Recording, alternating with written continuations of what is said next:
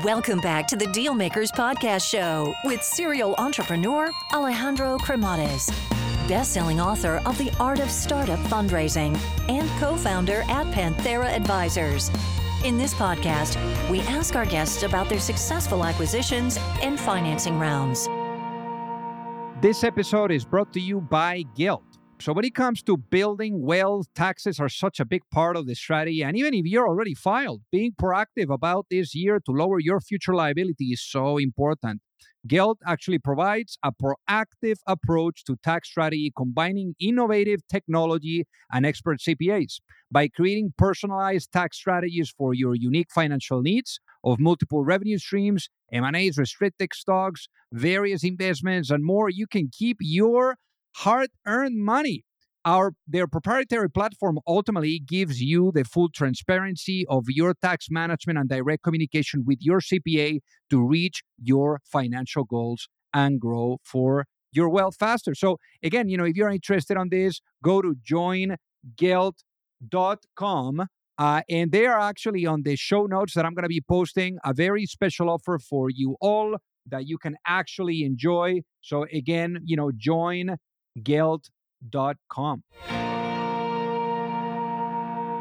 Alrighty, hello everyone, and welcome to the Deal Maker Show. So we have today a very exciting founder. We're going to be talking about, you know, executing in Latin America, building, scaling, financing, all of the good stuff that we like to hear.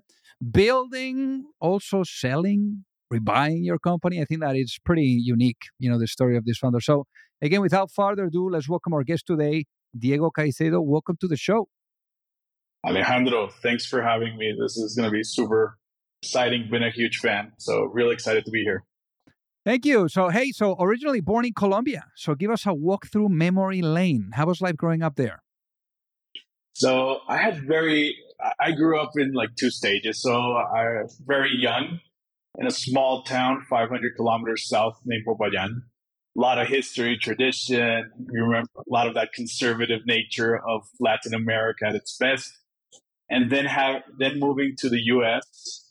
Uh, when I was four, and then growing up in San Francisco at the other side of the coin, at the most liberal, avant-garde part of the world, at a super exciting time. Um, so it was the '90s. Uh, a lot was happening. Uh, just the energy, everything. It was great growing up there. Uh, then at the end of the '90s, uh, my dad decided that he w- it was time for him to retire and retire back home where he grew up. So after 40 years in the United States, uh, he said, it's time to go back to Colombia. This is getting yanked out of the everything you knew suburban lifestyle back to small town. Like it was such a cultural shock. It was, uh, till this day, we laugh about it uh, at home but had the chance of really experimenting both both sides. A small town life in Colombia, super close to the family. Uh, everybody was family. My friends, everybody were families of families together. And really, when it came to time to go to university, um, it was hard leaving that and going back to the U.S. Like it was, uh, we you grow accustomed to the warmth, to ever, having everybody around and everything. And I decided to stick around in Colombia, so I went to Bogota to university. Uh, fun going living on your own at 15 years old. My parents, I still don't understand how they did that, but uh, shipped me off and really enjoyed my university life uh, until like uh, I was an eighth semester. I was a year out from graduation. Um, I was double major in economy with all the naiveness that comes from being a university student. Um, and my dad and his friends in the U.S. were at that time in their retirement days and said, you know what, we should set up something to support Colombian coffee growers because, like, at this moment, the third wave of coffee and specialty coffee was starting to become a thing in the US. They said, no, we should start getting donations, set up a foundation, and do these type of things. And I found, like, from a very, uh, the, my way of looking at life, it was they were producing something of huge value uh, they just didn't have the commercial access. Then we needed to build a bridge. So we started building a company that was focused around really the first vertically integrated coffee producer uh, in the region at that moment. So we bought from small farmers in Latin America, packaged it up, roasted it, sent it to supermarkets in the US, and we started to build something really incredible. Uh, that that's also when I learned the harsh reality of the commodities world, when weather doesn't help you and you have too much water or too little of it, then all your business gets jeopardized. And uh, after a great couple of years, uh, we basically had to run off the business because half of the Colombian coffee crops were decimated by La Nina. So that mm. was really harsh, but great MBA, great learnings, uh, many things to learn from that. And then trying to figure out what you want to do with your life. So before you try to do or or figure out what you wanted to do after, I mean, what was that biggest lesson that you got from that experience? So I think it was there. There is no constraints to what you can do. So, like, to most of the time when we're raised or where we are growing up in Latin America, there's always this glass ceiling that everybody talks about, but very few people actually understand what that means. And it's, look, you have to aspire, but like changing the world or changing a business from Latin America is not going to be easy. You're not going to change. And I was met with a completely different mindset in the US. Like San Francisco, my dad's friends, and everybody that supported me during that stage, it was there is no limit to what you can do. Like the world is changed by the guys that want to change it, as long as you want to do it. There is absolutely no limit. And I think that's the biggest takeaway I got from working with world class entrepreneurs that had built incredible things and years before, decades before in California. And it was like race is not an issue language is not an issue there are no issues it's just mental and you put on your own issue limits so and i think that was one of the best learnings i got from that experience. So then what happened next? At that moment i decided to see if i wanted to go back to university. I was only a year out for my i'm like okay so this entrepreneur thing didn't work. Uh, so i went back sat down in a classroom and after two weeks i said no. Like after doing what I was doing, going back and sitting down in university, it made no sense. Um, so I said, I have to find a job. I have to find somebody that wants to hire me while I want to f- figure out what to do with my life. And I had learned how to raise money, how to how to structure financings, and also how to go to very inhospitable places around the country. And at that moment, there was a mining boom in Colombia, and a whole bunch of people wanted to go and buy mining projects. I'm like, never, I don't know what a mining project is. I don't know about geology, but I know how to get my way around the country. I'm a quick learner. And I started to learn a lot about everything that was the mining industry, exploration, M&A in that industry and everything. Um, and we had a lot of, fun stories. So we discovered and partnered up with one of the uh, Texan that had been in the in in the in Colombia since post-war, 85 year old original cowboy, and the guy was like coming on. He had built a great portfolio of properties, but he needed somebody to help him structure out and help him sell those properties to mining companies. So he hired me. Uh, we got along great. Spent many years working there. Uh, learned how to operate a, mining operation. Learned how to do exploration. A lot of fun stuff. Then went to work for major mining companies that wanted to do the same thing in Colombia. So it was a lot of M&A, a lot of acquisition finance, trying to figure out how to do these things in a market that didn't exist. That time we built a great company. Then I got my second uh, lesson about commodities. And it's when commodities crash, money dries up fast. So commodity copper went from $3 to $1.75 and everybody said, "Oh, we really don't want to go exploring anymore. We think we better focus just on what we're doing." So, second big lesson is timing cycles is impossible. Uh, there was a uh, two two for two two losses in that game, but again, learning a lot, learning that we can do a lot of things in different places. So that's awesome. So then, so then, obviously, you know, like one thing led to the next, and you guys, you know, ended up looking at, um, you know, ultimately taking a look at this banking thing. So, uh, so how was that transition of events? You know, all the way that led to to that. So that moment, we said, okay, now I want to get away from these commodity cycles. I want to move into something that is not as radical. Um, so I'm going to go to something more traditional. I wanted to go do my MBA, and I started studying. And a friend calls me up and says, "Hey, Diego, do you want to learn about this thing called fintech? There's a great opportunity to explore oppor- for business ideas in Latin America around how technology and finance can help." I'm like, "This sounds incredible." This was like for somebody curious like me, it was like the best job in the world with really smart people trying to figure out what we could do in Latin America. And I found a problem very near and dear to my heart, which was how to understanding how screwed up lending to companies is at banks, at financial institutions, how distortion that is, not only in Latin America, but everywhere in the world. And that felt like something, it's just really hit me so hard. And I'm like, this is something I have to do. I took it to the, to the team that I was working with. They thought it wasn't a very sexy idea at that moment. Nobody had been doing B2B lending. Nobody had really done this. And it, a lot of this, the mentality was, if this has not been solved in the US or in Europe, why is it going to get solved in Latin America? It makes no, it made no sense to anybody. And to be honest, it took us a while to understand why but it was it was it was really trying to get how how that was something that could have been solved in LATAM and why nobody had solved it yet. It was so incredibly enticing to go and solve this problem. So that's how we got involved.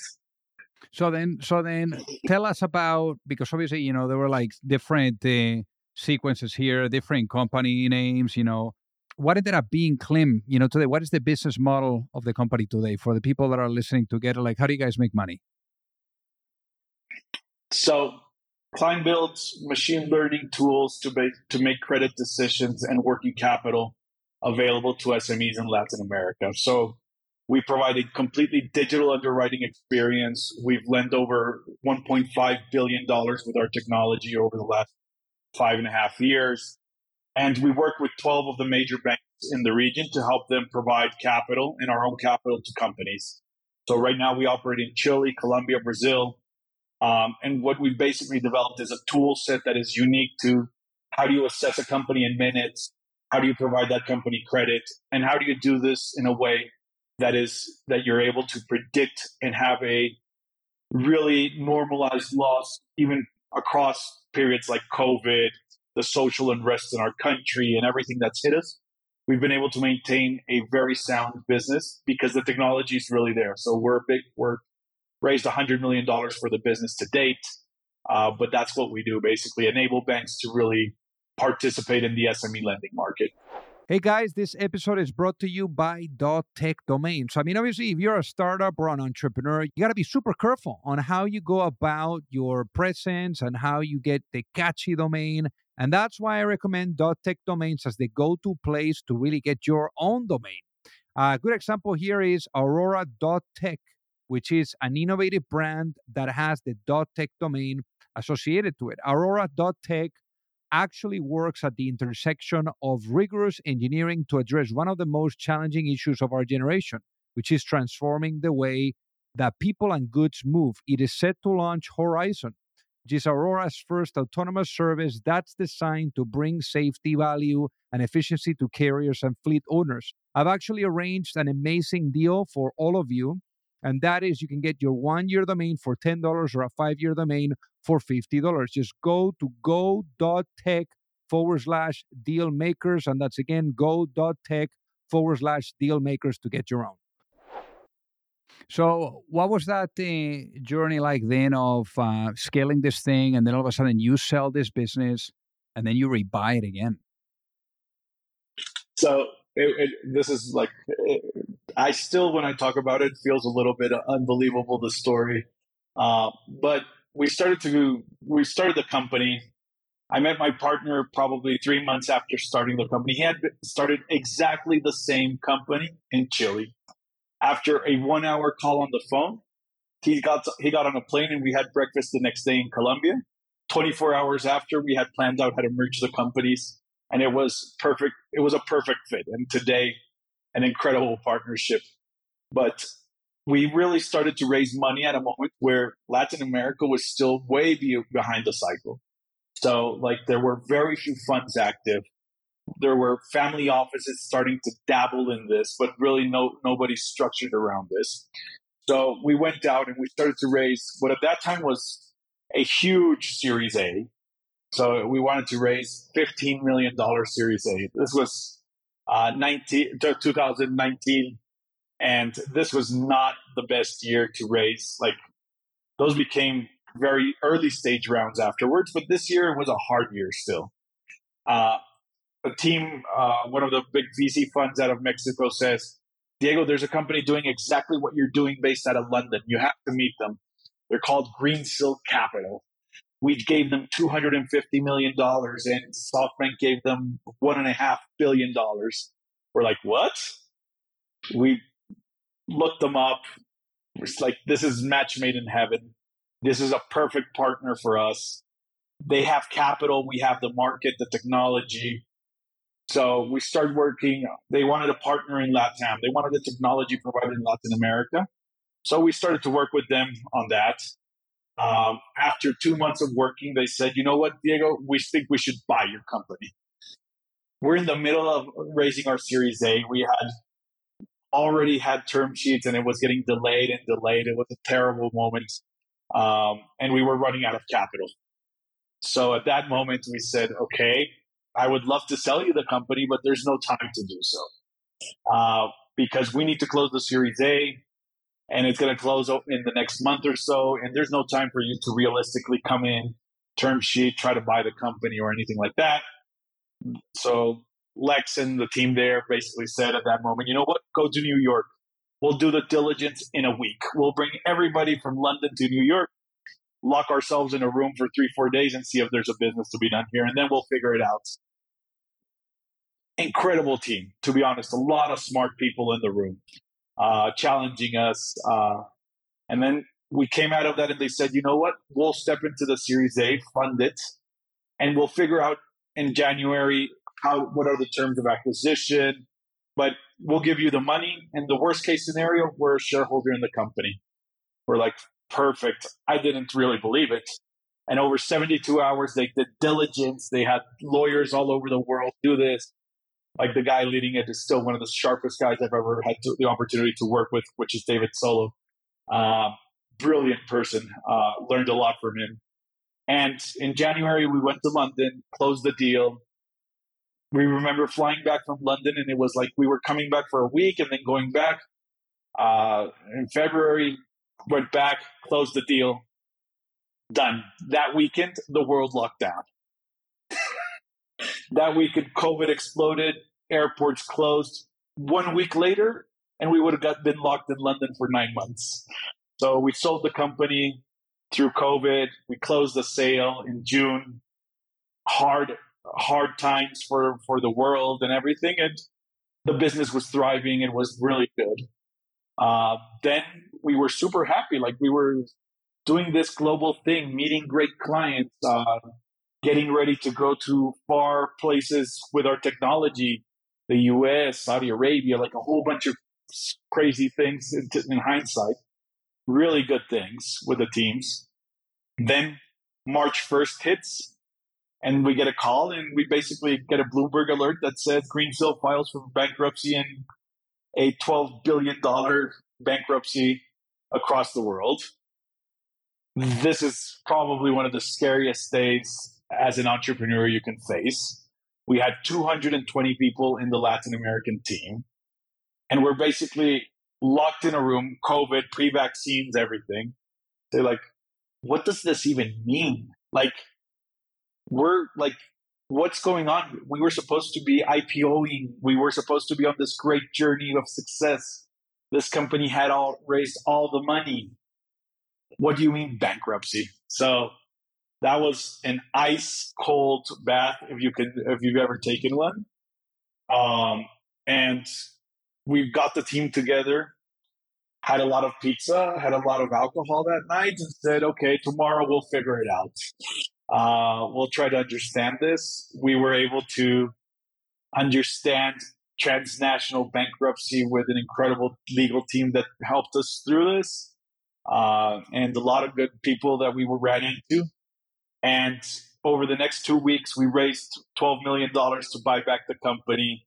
We went up for auction globally, everything without even seeing people because this was, again, no vaccinations. And we bought back the company. It was an incredible deal. It was one of the best deals of our lives.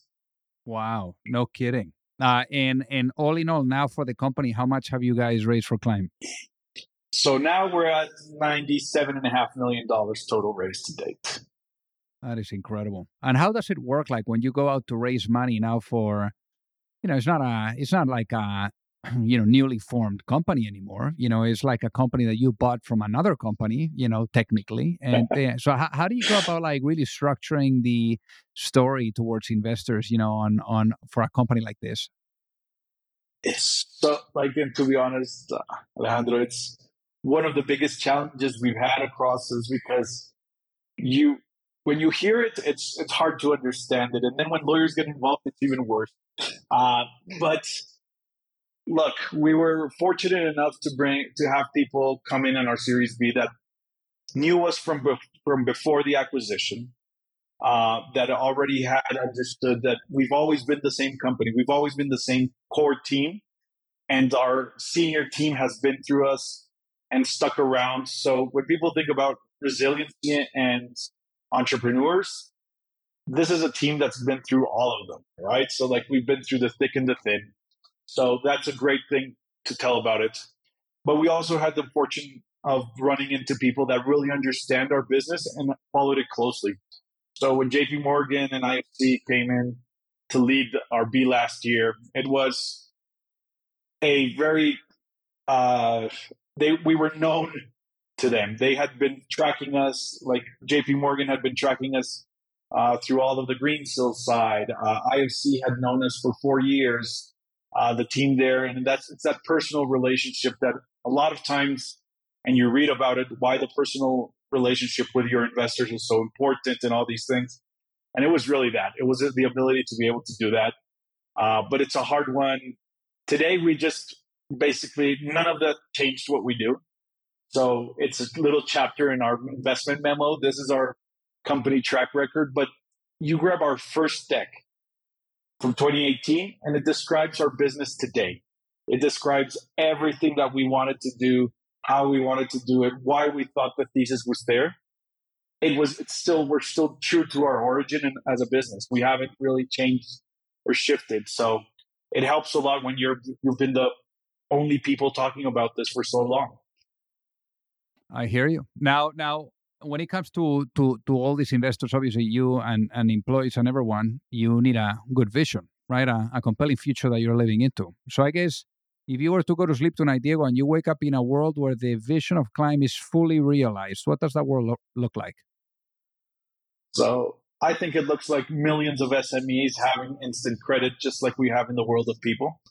So I think the world of in the world of personal credit, we now, like, I can't remember the last time I stepped into a bank or submitted any paperwork to a bank. Everything is now on my digital footprint.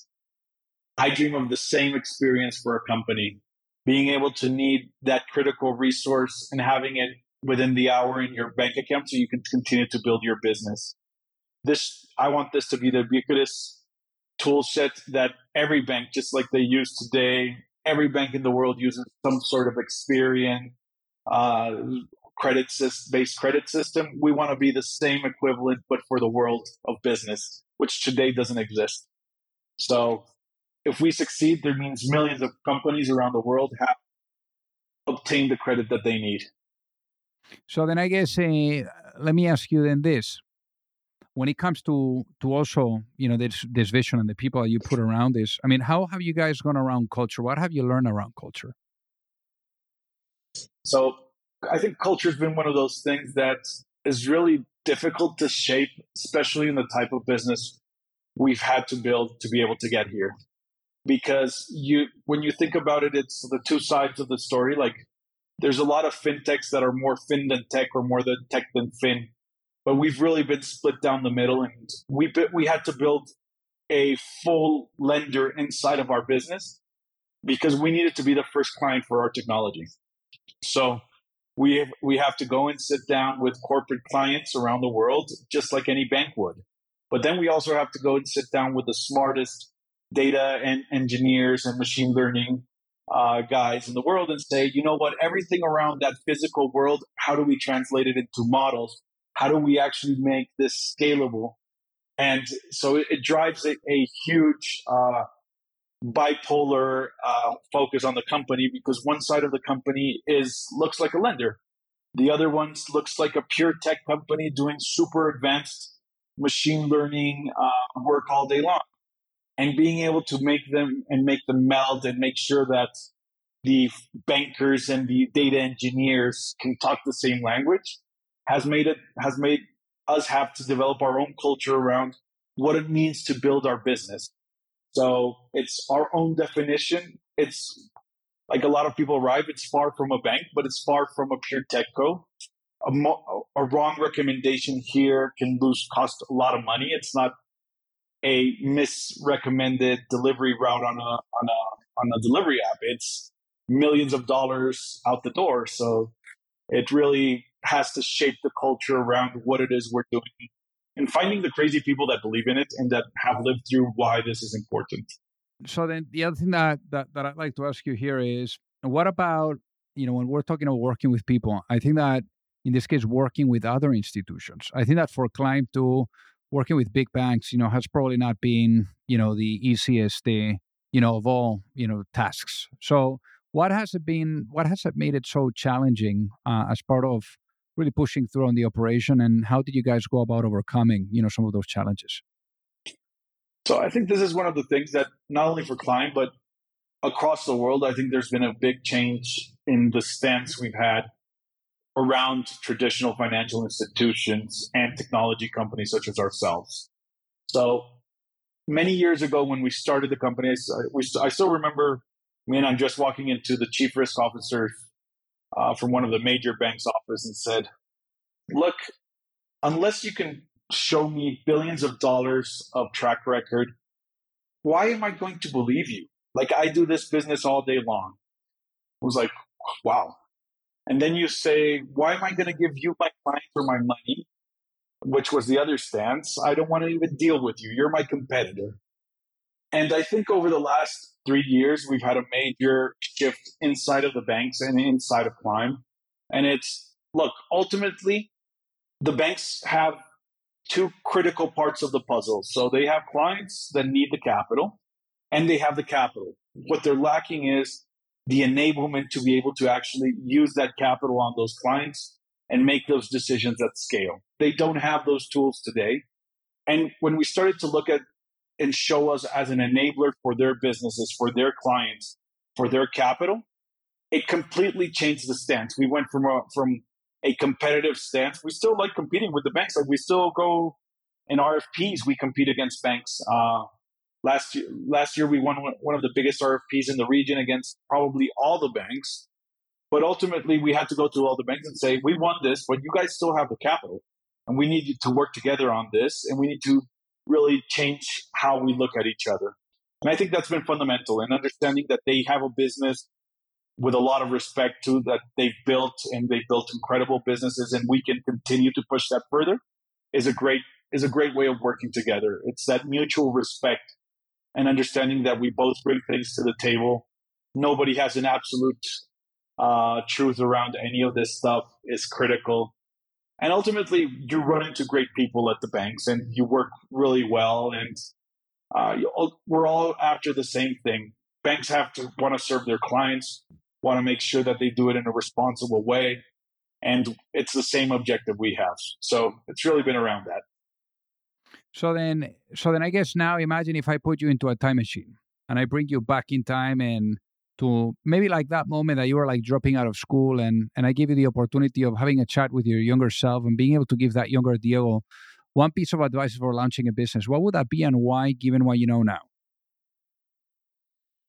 Man, uh, that, that's that would be an incredible opportunity. But I think all in its moment. Um, look, the focus on really trying to go for for everything at the same time is so difficult. Like I think this to me and after many years it's focus is worth so much in this business and when you build it sometimes and we all suffer from it we call it the shiny object syndrome and we chase a lot of things but ultimately when you double down and just focus on doing that one thing and incredibly well doing it and just become the person that or the team like we're the company that knows credit. That's what we do. Like we we know how to do this. We invest most of our man hours of this company building credit systems for this.